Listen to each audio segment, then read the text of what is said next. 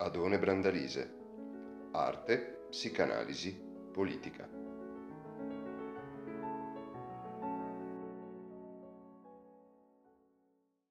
Invito, eh, boh, anche sì forse.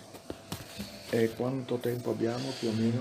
Mm, 20 minuti? Sì, sì eh, credo che eh, curvatura che è stata data a questo incontro anche nelle battute introduttive, poi nell'intervento di Marta Nalin, eh, consigli di eh, muovere con una certa rapidità verso l'elaborazione di momenti di carattere propositivo.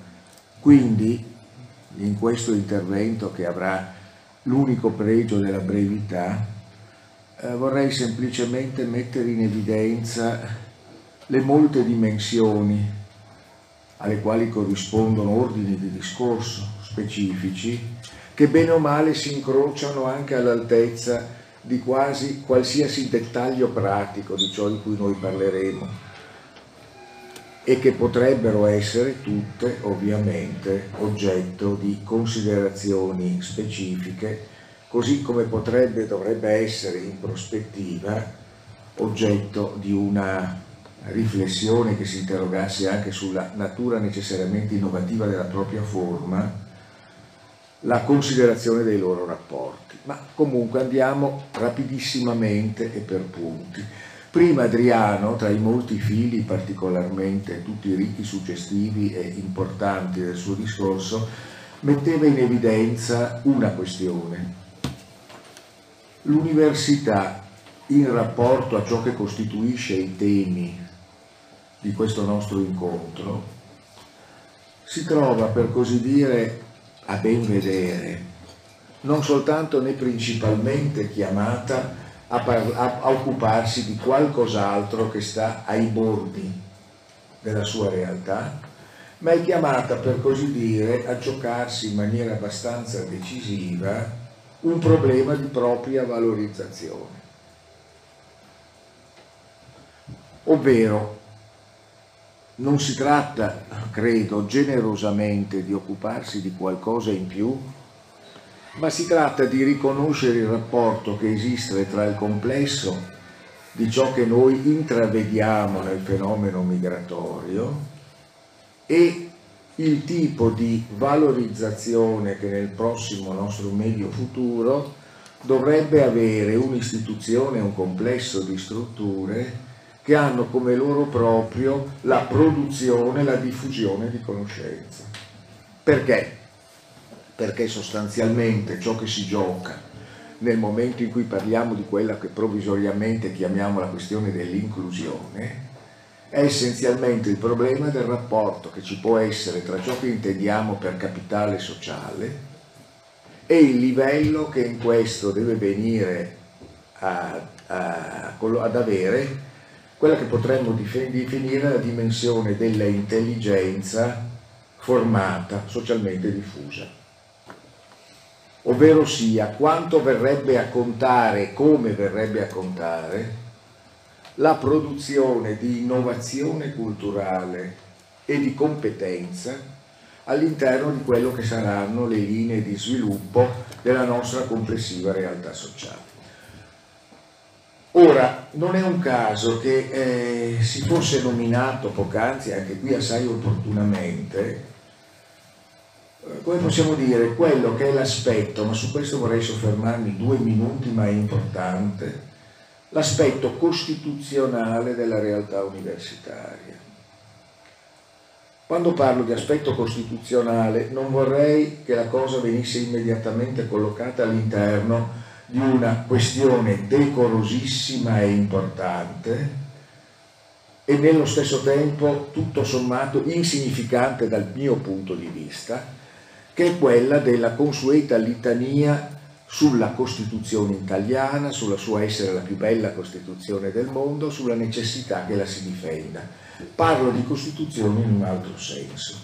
Parlo di Costituzione come processo costituzionale, quello che i tedeschi chiamavano Verfassung in definitiva, in cui l'università da sempre è collocata come una fondamentale articolazione perché produce profili, personale operante, competenze, rappresentazioni complessive, sistemi di valorizzazione che costituiscono per così dire il corredo cromosomico attraverso il quale si è sviluppata la società come noi la conosciamo attraverso il filtro di quella cosa che chiamiamo Costituzione, ovvero sia quel processo che lega progressivamente tutti i tratti dell'esistenza all'esserci della complexio Stato società civile.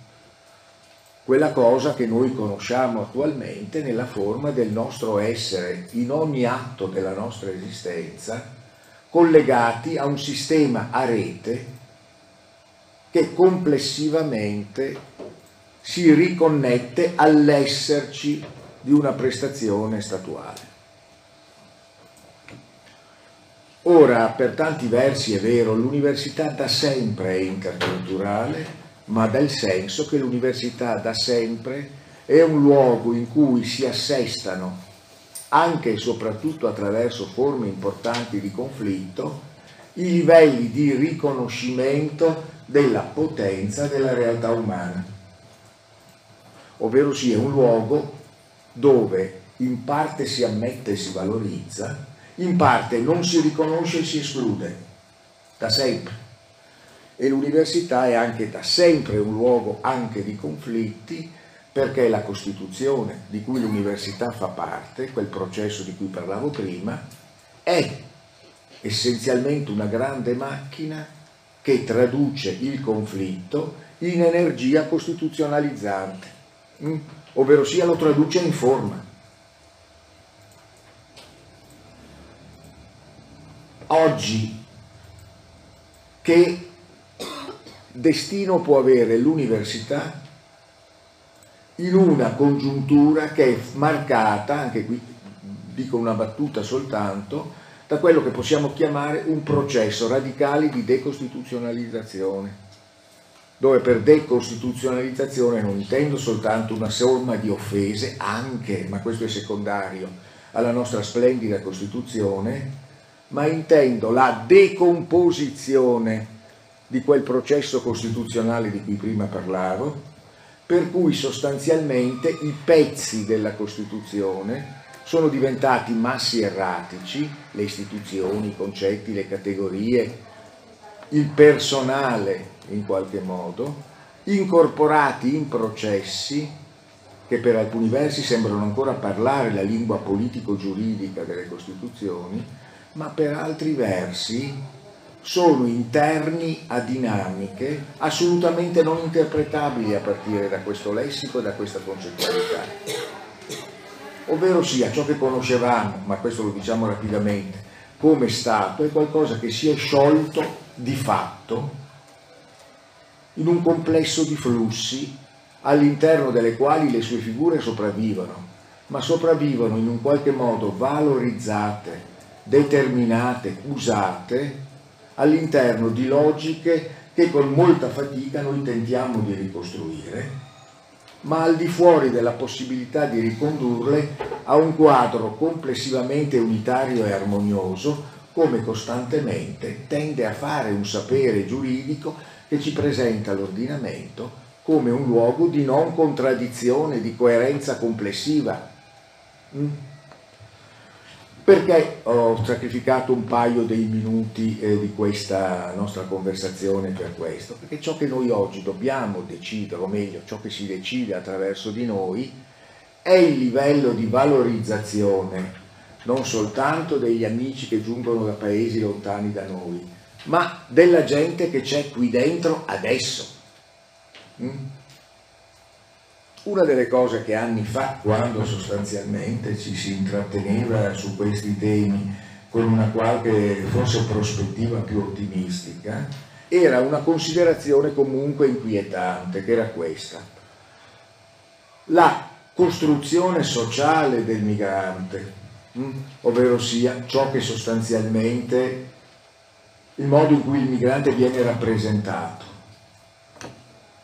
e la sua gestione attraverso un complesso di atti legislativi e amministrativi, sta in qualche modo costituendo una traccia di quella che potremmo definire una rideterminazione costituzionale. In che senso? Nel senso che si costituisce un'area di sperimentazione per cui all'interno di un contesto territoriale dato e sancito formalmente, che è quello dello Stato italiano, vi sono porzioni di umanità che in esse vi si trova, per le quali esiste un sistema di diritti e di doveri sperequato. Mm? Ovvero c'è un pezzo dell'umanità che sta dentro a questo contesto per cui valgono leggi diverse, doveri diversi, diritti diversi, il che in qualche modo dicevamo non sbagliavamo tanto, ma era un'immaginazione ancora molto architettonica, mentre invece i processi che vediamo adesso devono in qualche modo muoversi in direzione di una maggiore fluidità anche di immaginazione, in qualche modo verificavamo questo, insomma, questo livello di sperequazione diventa la matrice di una nuova costituzione neocastale per livelli, cioè attraverso sistemi di leggi, di regolamento e di prassi si producono spezzoni di società che hanno diritti diversi e doveri diversi e sono tra loro collegati in forma gerarchica. Quindi, come si diceva con un po' di effettismo e un po' di, eh, almeno da parte mia, certo di ricerca retorica, guardate che il trattamento che si sta producendo dei migranti è la prova generale per una scomposizione del mondo degli italiani in entità diverse, diversamente valorizzate. Prima, essenzialmente, quando l'amico eh, Adriano Zamperini in pratica sceneggiava in senso positivo il motto dell'Università di Padova, Universal Universis Patavina Libertas, no? fondamentalmente, faceva riferimento a un principio importante oggi, assolutamente impopolare, nel contesto del discorso pubblico italiano cioè che è questo. La, le potenzialità intellettuali e più generalmente le potenzialità legate alla manifestazione intellettuale ed affettiva degli esseri umani dovrebbero essere sviluppate al più alto grado di creatività. Un luogo come l'università vorrebbe immaginarsi come il luogo dove questo movimento deve potersi sviluppare nella forma più sostenuta e meno contrastata. Mm? Bene, noi ci troviamo di fronte da anni a una gestione in sede politica, legislativa, amministrativa e sul piano delle concezioni economiche dell'università che segue in realtà un altro principio.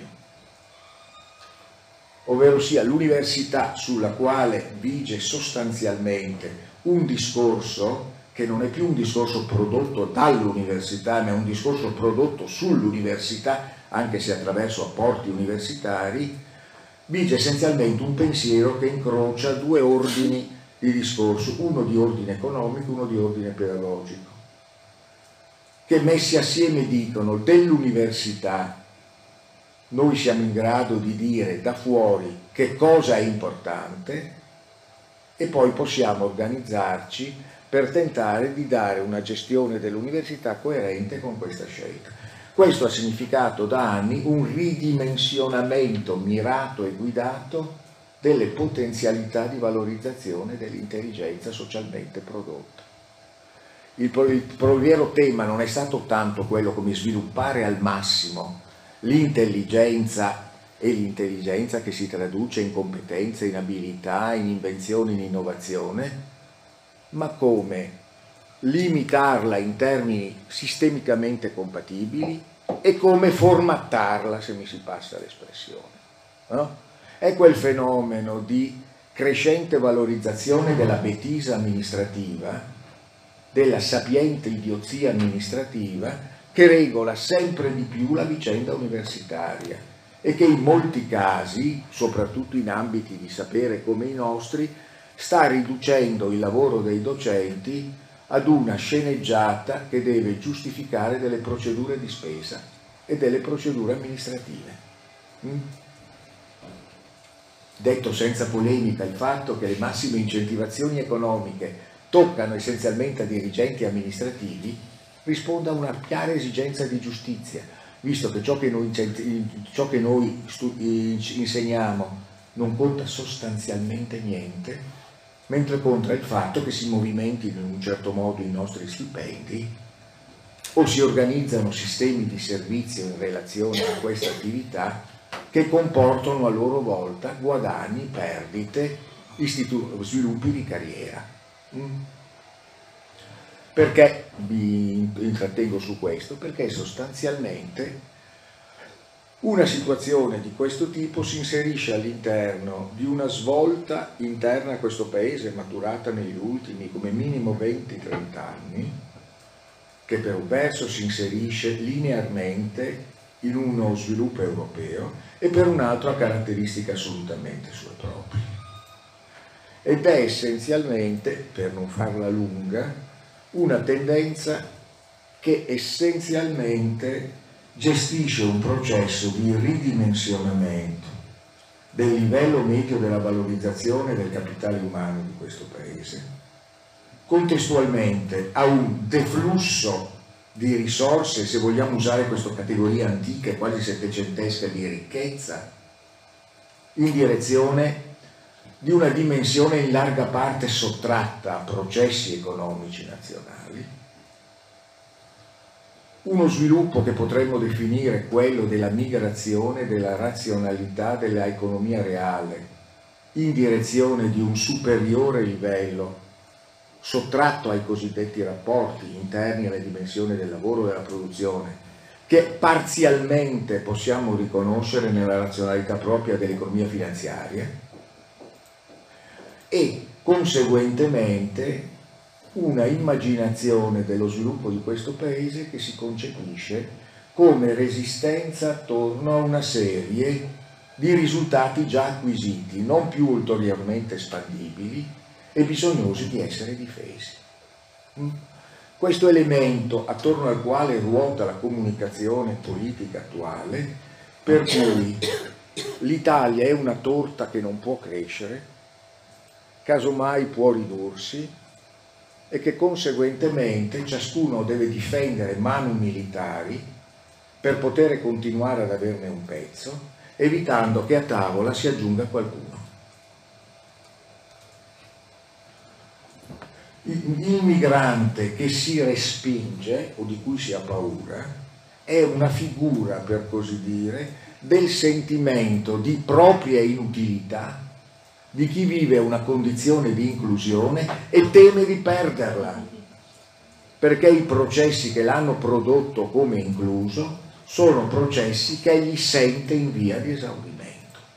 Quando prima Adriano proponeva di non guardare con sufficienza la paura, diceva una cosa molto giusta, fondamentalmente perché la paura risponde in maniera del tutto comprensibile alla sensazione di una feroce violenza subita e noi tutti stiamo vivendo situazioni di fortissima violenza subita. Dopodiché veniamo guidati, e in questo riguardano ovviamente le speculazioni che operano a livello del discorso politico, ma anche qui non si tratta di fare semplicemente controinformazione, veniamo guidati nell'elaborare il sentimento della violenza subita in paura e nell'identificare degli oggetti della paura che in parte sedino la nostra paura perché sono in grado di elaborare delle, delle, degli sviluppi reattivi.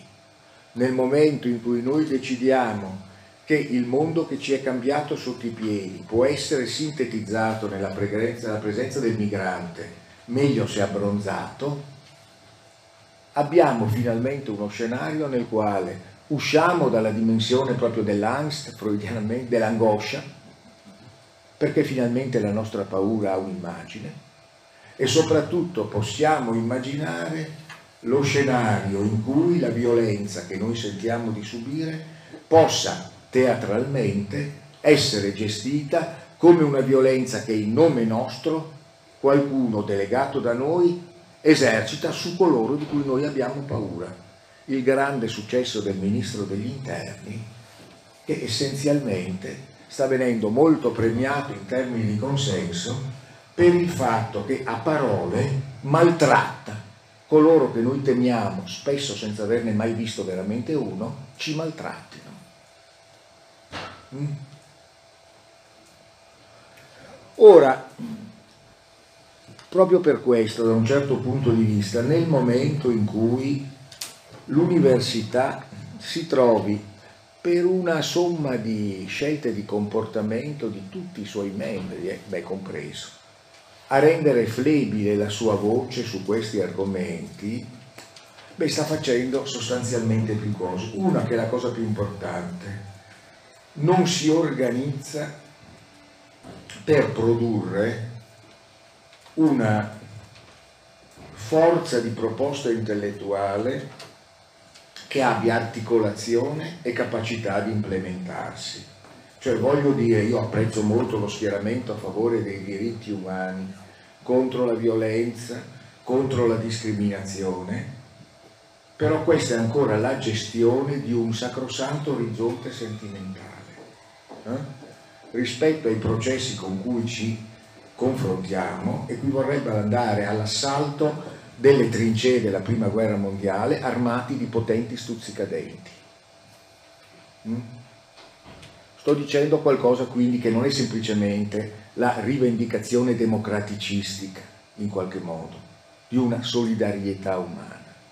Sto dicendo nel nostro interesse, prima gli italiani, eh, noi abbiamo un infinito bisogno di aprire una situazione nella quale l'intelligenza di tutti debba essere concepita come ciò che va valorizzato al massimo. E se questa intelligenza è un'intelligenza portata da un tizio bianco, nero, verde o a pallini pois, se l'intelligenza c'è, se l'umanità c'è, questa in maniera molto concreta è qualcosa che io devo, nella peggiore delle ipotesi, saper sfruttare, che è un termine duro, ma tutti voi che siete giovani e prima o poi vorrete un lavoro, vi troverete nella condizione di sperare di avere almeno qualcuno che voglia sfruttarvi, perché poi con qualcuno che vi vuole veramente sfruttare avrete probabilmente un qualche margine, inventandovi molto, per gestirvi un rapporto contrattuale, magari anche un po' conflittuale. Ma quando nessuno vi vuole sfruttare, quando si auspica che voi non, non siate nati o che vi decidiate a uscire da questo mondo rapidamente, e la cosa diventa molto più difficile. Eh? Non c'è un teatro, non c'è uno spazio in cui confrontarsi. Ecco, voglio dire, nel momento in cui noi decidiamo che un tizio che viene dal Gambia o viene dall'Angola non è qualcosa che noi necessariamente dobbiamo mettere come facciamo a volte anche come democratici sensibili, in una categoria nella quale il nostro dovrebbe essere, con un po' di sforzo ammesso, a partecipare della condizione di italiano poverissimo e sfigato, eh? ma è qualcosa che può avere uno sviluppo potenzialmente illimitato, in realtà stiamo riproponendo quella cosa che non è la forma di una sociologia riduttiva, siamo soliti concepire come il blocco dell'ascensore sociale. Mm? Il fatto che a fronte di capacità, abilità, eccetera, non ci sia la possibilità di svolgere nella maniera migliore riconoscendo questa qualità in termini di qualità di vita. Il che significa, detto sinceramente, che se avessimo il coraggio di concepire, e coraggio vuol dire anche coraggio produttivo di concetti, questa cosa, dovremmo dire che tra un giovane angolano e uno di voi veramente non c'è nessuna differenza, perché è nel vostro interesse che non ci sia nessuna differenza, perché nel momento in cui si dica che non c'è nessuna differenza si sta scegliendo di valorizzare voi, anche voi, in termini che attualmente non sono minimamente previsti. È per questo che probabilmente se avessimo poi tempo di parlare di questa cosa, il problema che noi abbiamo, quello posto dagli amici che hanno organizzato questo convegno, non è soltanto né principalmente quello di avere un po' più di interesse da parte dell'università per tematiche che riguardano eh, l'immigrazione, gli effetti, diciamo, in molti, in molti cerchi d'acqua che nella nostra società e nella nostra mente si allargano nel momento in cui ci gettiamo il sasso dell'immigrazione. No? Cioè, più interesse per questo. Ma soprattutto si tratterebbe essenzialmente di riuscire a riprendere le fila di un discorso che collega valorizzazione dei, no, delle nostre risorse umane, valorizzazione di tutte le risorse umane che il gioco essenzialmente in cui è inserita la realtà italiana a livello mondiale. Porta qui. E il problema del nostro confronto come universitaria, la questione che proponeva prima Adriano, che in parte dovrebbe, avrebbe dovuto anche essere più protagonistica nel mio intervento, del nostro confronto con un orizzonte culturale diffuso che è essenzialmente un servomeccanismo di una tendenza direttamente opposta a quella che sto enunciando come tendenza positiva. Noi attualmente stiamo vivendo una fase nella quale le proposte principali sono essenzialmente forme a volte anche intelligenti a loro modo, intelligenza criminale se posso dire, ma intelligenza, di gestione di un processo pilotato, parzialmente, parzialmente caotico, di ridimensionamento della qualità della vita e delle capacità di prestazioni sistemiche del nostro Paese. Mm un paese che regredisce, che perde posizioni, che perde in qualità della struttura, che perde in capacità non tanto di autodeterminazione in senso sovranistico, ma di condensazione di forze propositive all'interno del suo apparato produttivo. Io non mi commuovo per il fatto che le nostre grandi imprese siano ormai tutte in mano a capitale straniero, ma non posso registrare che nove volte su dieci quando un'acquisizione di questo tipo avviene, viene tagliato il settore ricerche nel nostro paese, il che vuol dire che nella migliore delle ipotesi che se quelle attività non vengono dismesse diventano strategicamente meno importanti e la gente che ci lavora rispetto al quadro complessivo di quelle imprese o di quelle multinazionali diventa sempre meno importante. Per cui se degli italiani sono importanti in quel contesto non lavorano qui, lavorano fuori. Eh? Ma non facciamola troppo lunga. Dicevo, eh, di fronte a un processo di questo tipo, eh beh, eh, effettivamente l'università è in grado di montare un discorso che giustifichi in una forma non meramente ideologica e tanto meno di schieramento partitico la sua volontà e capacità di rappresentare una richiesta invece di sviluppo e non di sopravvivenza di una vastissima serie di risorse che sono presenti nel nostro paese. Perché ciò che attualmente invece sta avvenendo è essenzialmente una situazione nella quale si deve gestire un ridimensionamento delle aspettative un ridimensionamento delle chance di vita, un abbassamento delle ambizioni individuali e di gruppo rispetto all'esistenza e si devono gestire una serie di compensazioni rispetto a questa frustrazione, che sono prevalentemente configurate attraverso una forte socializzazione dell'aggressività, fondamentalmente potremmo anche aggiungere una tendenza che, te, che rischia di rendere sempre più scadenti o decomposte le, quelle reti di solidarietà, se posso dire così, solidarietà non solidaristica, ovvero sia di quelle reti che sono essenzialmente appunto legate alla volontà di valorizzare i rapporti come potenziamento delle capacità di tutti coloro che vi sono inclusi. Vabbè, eh, quanto forse abbiamo terminato, bene, eh, almeno il tempo, ma in realtà capite, eh, adesso io avrei cominciare con un discorso che parte dalla nozione di sintomo immigrazione. Molti anni fa, e adesso ovviamente lo uso per concludere, quindi tranquilli, eh, molti anni fa, quando si parlava sempre di queste cose, io usavo una metafora che è uscita dalle orecchie di tutti coloro che mi hanno ascoltato in questi anni, per cui in genere ormai chi le sente trova un protesto, non so, dice andare al bagno perché non me lo più, che era essenzialmente questa. L'immigrazione funziona come un liquido di contrasto negli esami clinici. Non avete presente cos'è un liquido di contrasto?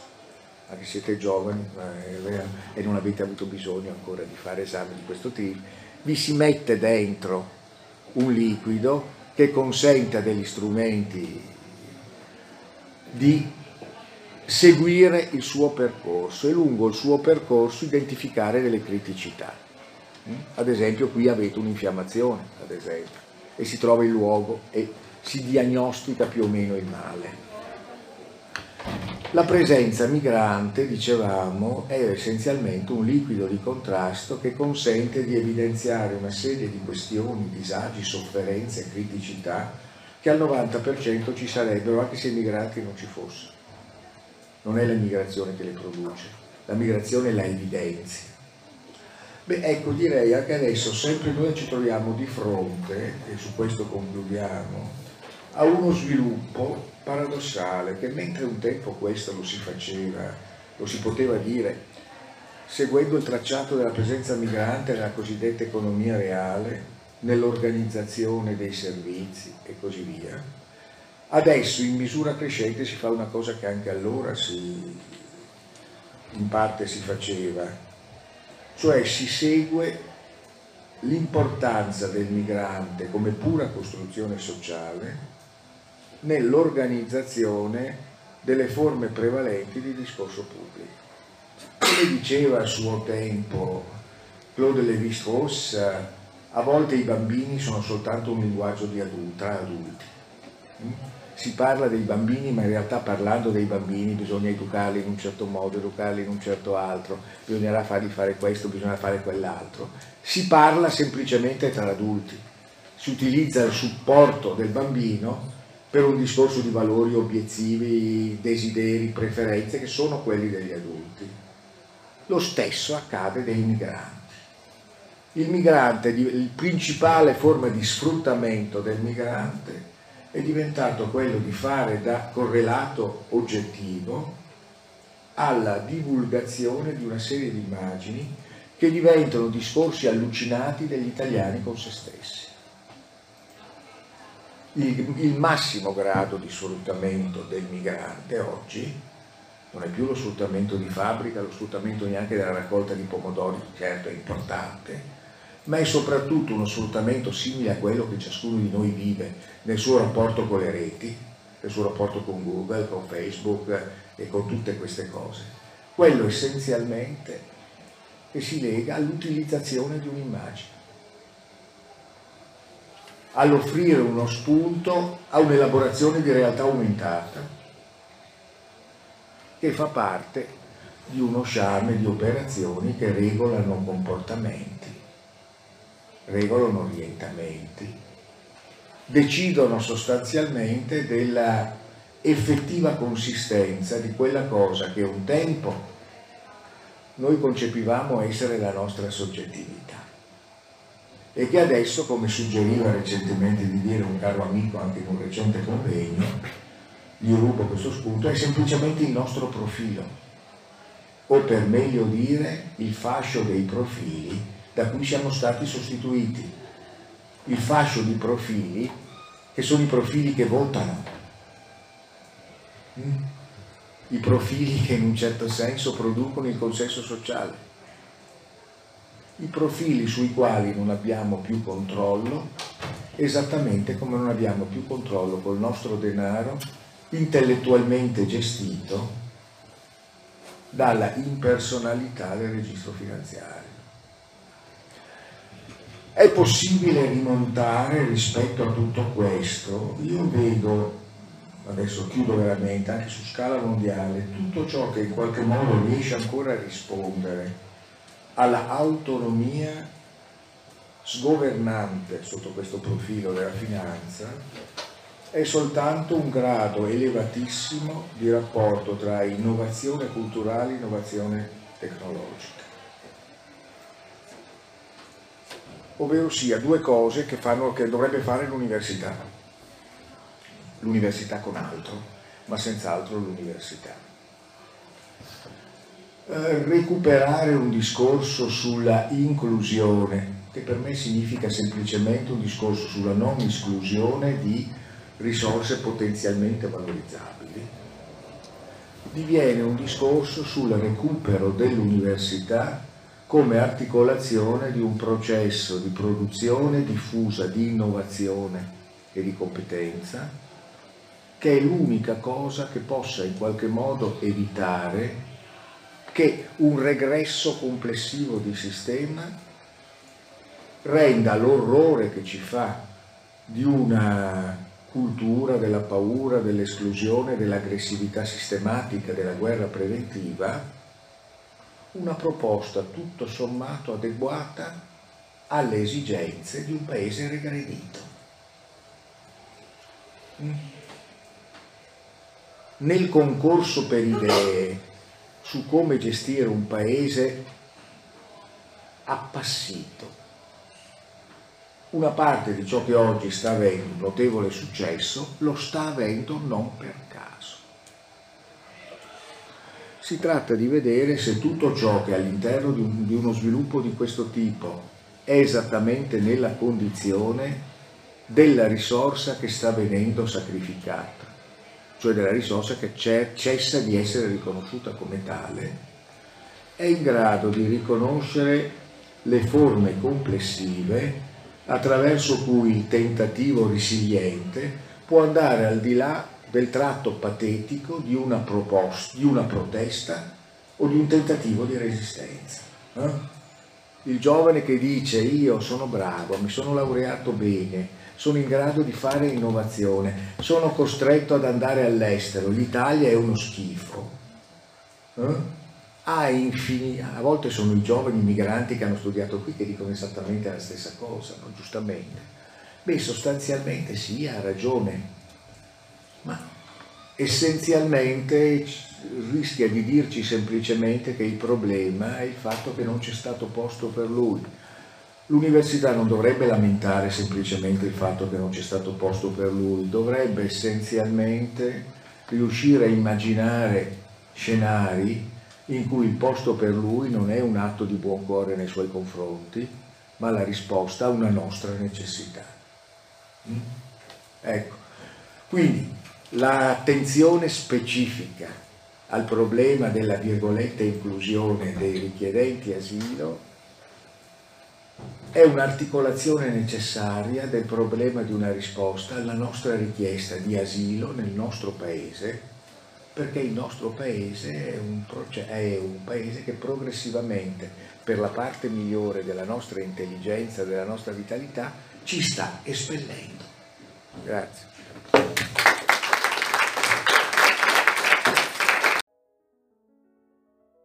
Ti è piaciuta questa puntata? Segui gli aggiornamenti del podcast Adone Brandalise su Spotify e la pagina Facebook Adone Brandalise Teoria della letteratura. Alla prossima!